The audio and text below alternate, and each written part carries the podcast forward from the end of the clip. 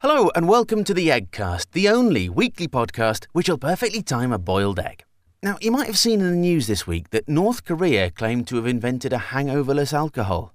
Imagine that. Booze that'll get you so drunk you'll think you're a living deity with a nuclear arsenal, but when you wake up, you'll be back to normal. Which, in Kim Jong un's case, means. Well, you get the idea. Now, of course, it's utterly ridiculous and has been rightly subjected to ridicule across the internet and, indeed, in the real world. It did get me thinking, and what I thought most was, why not? I mean, why in 2016, which is by any reasonable measure actually the future, if we can split the atom, why can't we split the hangover from alcohol? Millions of people all over the world could go out and get off their faces, then wake up the next morning feeling fit enough to do it all over again. I mean, what could possibly be wrong with that? Seriously though, if I was like a billionaire, I, I wouldn't piss about building space rockets or being Batman. I'd be on this. So if you want it to happen, just, you know, chuck a few quid my way. That's all I'm saying. But there's other things that should have been invented by now, too. I mean, why isn't there a snack, right, which tastes incredible, fills you up so you're genuinely not hungry, but is really good for you?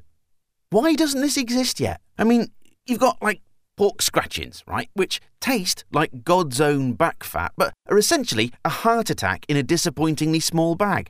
Then you've got these things called fruit and veg, which are apparently good for you, but fill you up about as much as a five or a four star. And then you've got cardboard, which is very filling and readily available on recycling day, but has little nutritional value. Why hasn't somebody spliced these things together yet? It's what everyone wants, so why hasn't it happened? Who's holding it back? Now, a lot of conspiracy theorists are absolute mentalists, so we'll ignore them and assume the world has just got its priorities all wrong. These are the important things, people, and they should have been invented by now.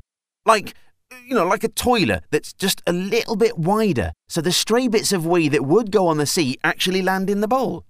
Or how about instead of parking sensors, what about a car that automatically rings your neighbours and tells them to park with a bit more consideration next time, eh? Or even, right, something that'll make a note every time it hears the phrase, oh, I'd quite like to see that, and then reminds you so you don't have to spend three hours scouring through Netflix going, I know there was something, but I, I just can't think what it's called. No, no, I don't know who's in it. Will you pick something then? Yeah, yeah. Or, you know, something like that. And then, of course, finally, what we really need is some sort of device that could let us know exactly when our eggs are ready.